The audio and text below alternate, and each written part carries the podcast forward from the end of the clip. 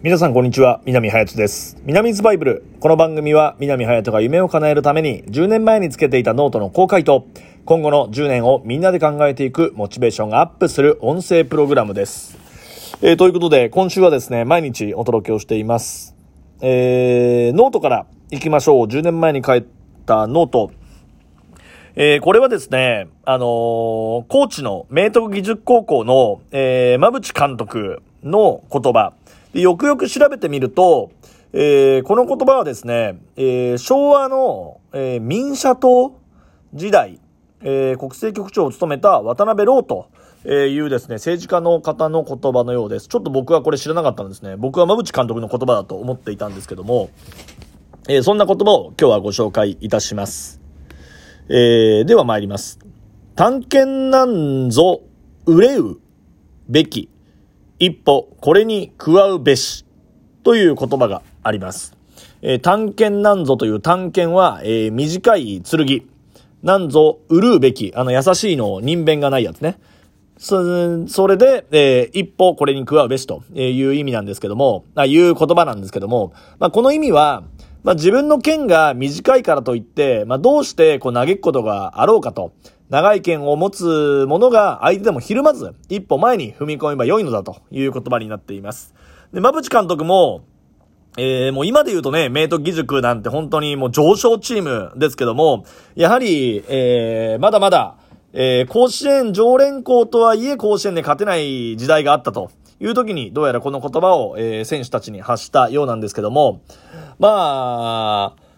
この短剣、要するに短い剣で、まあ武器も少ないけども、えー、長い剣を持っている、まあ強い相手に、にも、まあ一歩前に踏み込んでいこうという言葉にえなっています。で、この昭和の政治家の渡辺朗さんは、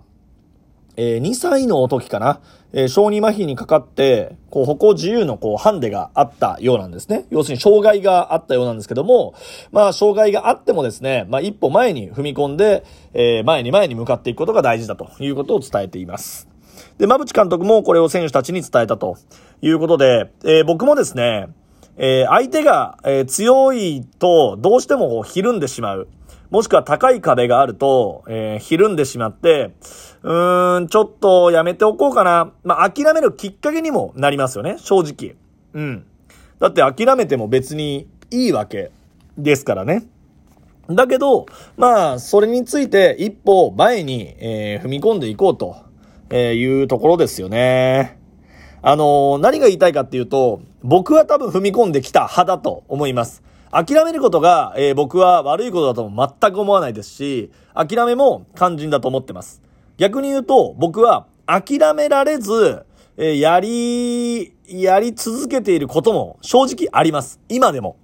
だけど、自分の中でも、うん無理なんじゃないかなっていうのは多少持ってるものがいくつかあります。だけど、諦められないっていう気持ちも大事。だから、諦めることも否定しないですし、諦めないで頑張れよという応援もしたいです。まあ、ただ、まあ、こういった言葉があるように、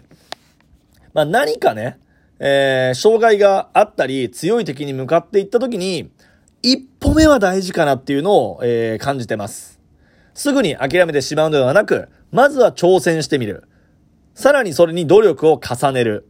ということが、えー大事なんじゃないかなっていうふうに思ってます。えー皆さんの中でも今こういったことが少しでも何か思い当たることがある方は、ぜひ一歩前に踏み出してみてください。僕はそれを、えー背中を押す側に回っていきたいと思います。